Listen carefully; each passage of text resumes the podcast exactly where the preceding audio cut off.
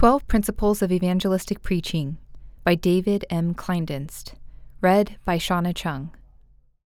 David M. Kleindienst, Master of Divinity, is the Director of Evangelism and Church Growth, Chesapeake Conference of Seventh day Adventists, Columbia, Maryland, United States. As ministers, one of the most awesome opportunities we have is to preach God's word of life to spiritually thirsty people. Most of us do this on a weekly basis at church. However, a major difference exists between worship service preaching and evangelistic preaching.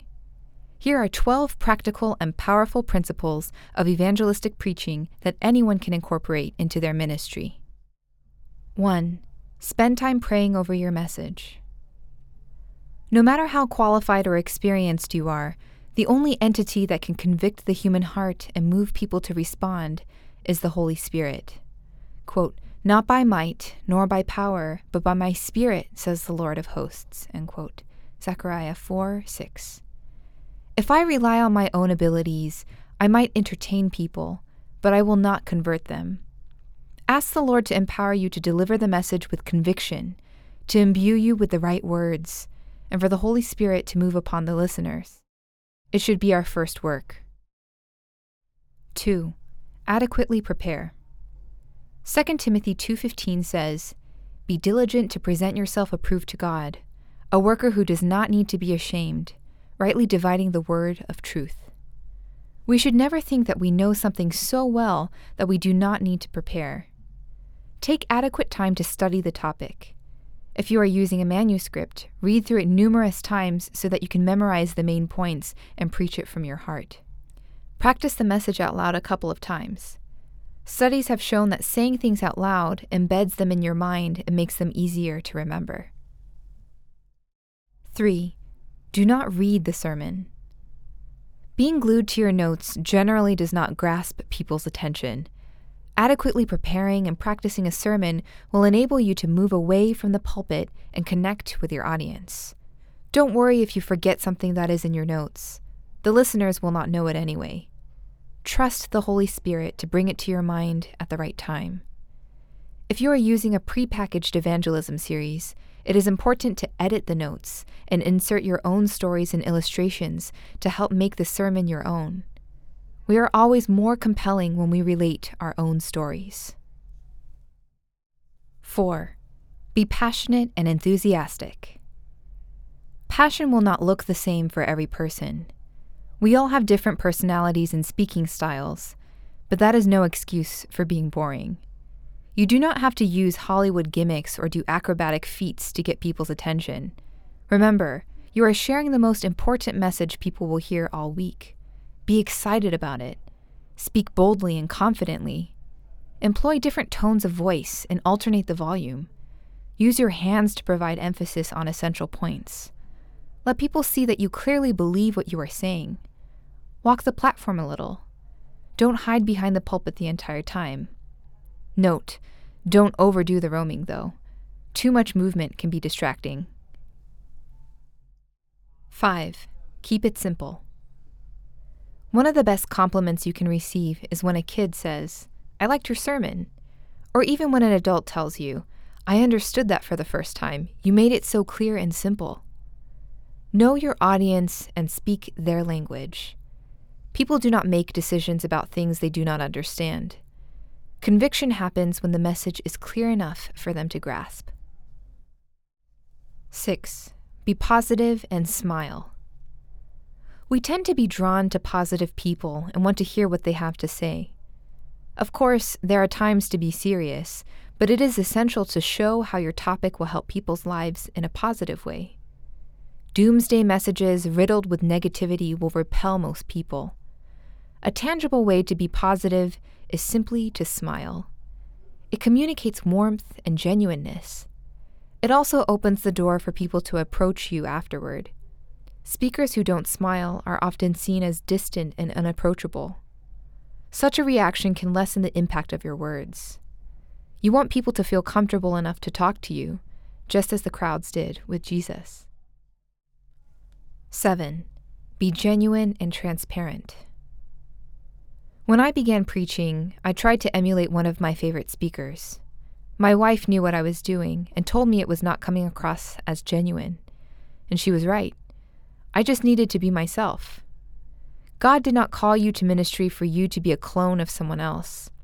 Be genuine and transparent. Do not be afraid to talk about your own life experiences and even your mistakes. When we appropriately share our own faults and failures, it helps people relate to us. Appropriately highlights two notes of caution, though. Number one, do not share faults and failures that are of an extremely private nature. Some things we should reveal only to God. Number two, do not use stories, especially mistakes, of your spouse and children without first getting their permission. They will not like being embarrassed or caught off guard. 8. Interact with the audience. It is essential to get your listeners involved in the message, thus keeping their attention as well as preventing them from slipping into passive listening or even texting. You can do this in several ways. For example, ask them to raise their hands in response to a question, such as, How many of you have ever wondered about that verse? Invite them to finish a sentence or a well known phrase, look up a text and read it with you, or verbally fill in the blank. Encouraging the audience to say Amen is another common way of getting people involved.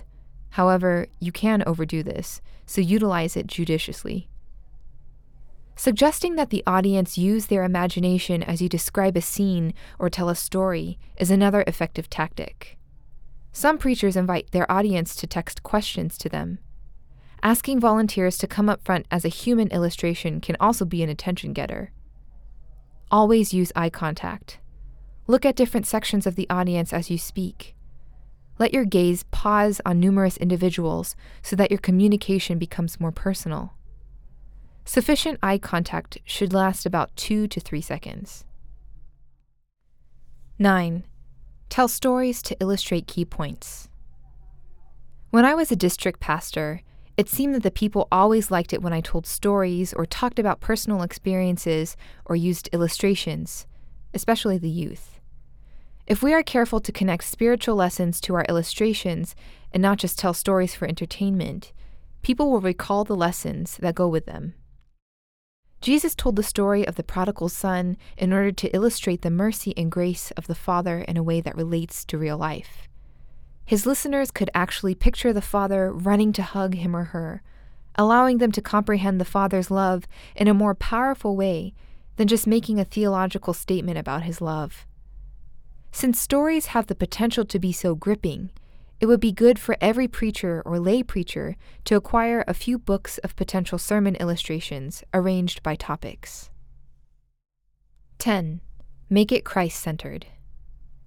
Every message should point to Jesus. Quote, Lift up Jesus, you that teach the people. Lift him up in the sermon, in song, in prayer.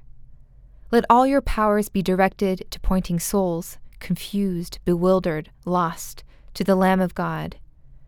Let the science of salvation be the burden of every sermon, the theme of every song. Ask yourself what does this topic or passage tell me about Christ's love and character? How does this topic or passage point me to the cross? We are so used to giving information based sermons in evangelism, but what we need just as much are heart based, Christ centered sermons.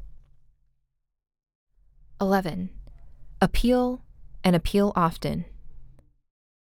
Appeals are neither necessarily manipulative nor controlling. Rather, they A invite people to make a decision, B, explain why they should do so, and C, show what positive blessings will then result. Taking action strengthens the decision made in the heart. Make small appeals throughout your message. They help lead to a big appeal.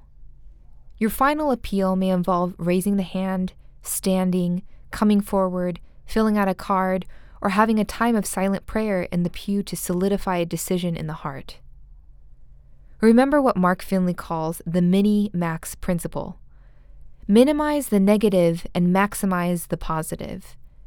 If I were appealing for my audience to be faithful stewards and surrender the financial side of their lives to God, I would not mention how there might be less money in their bank account.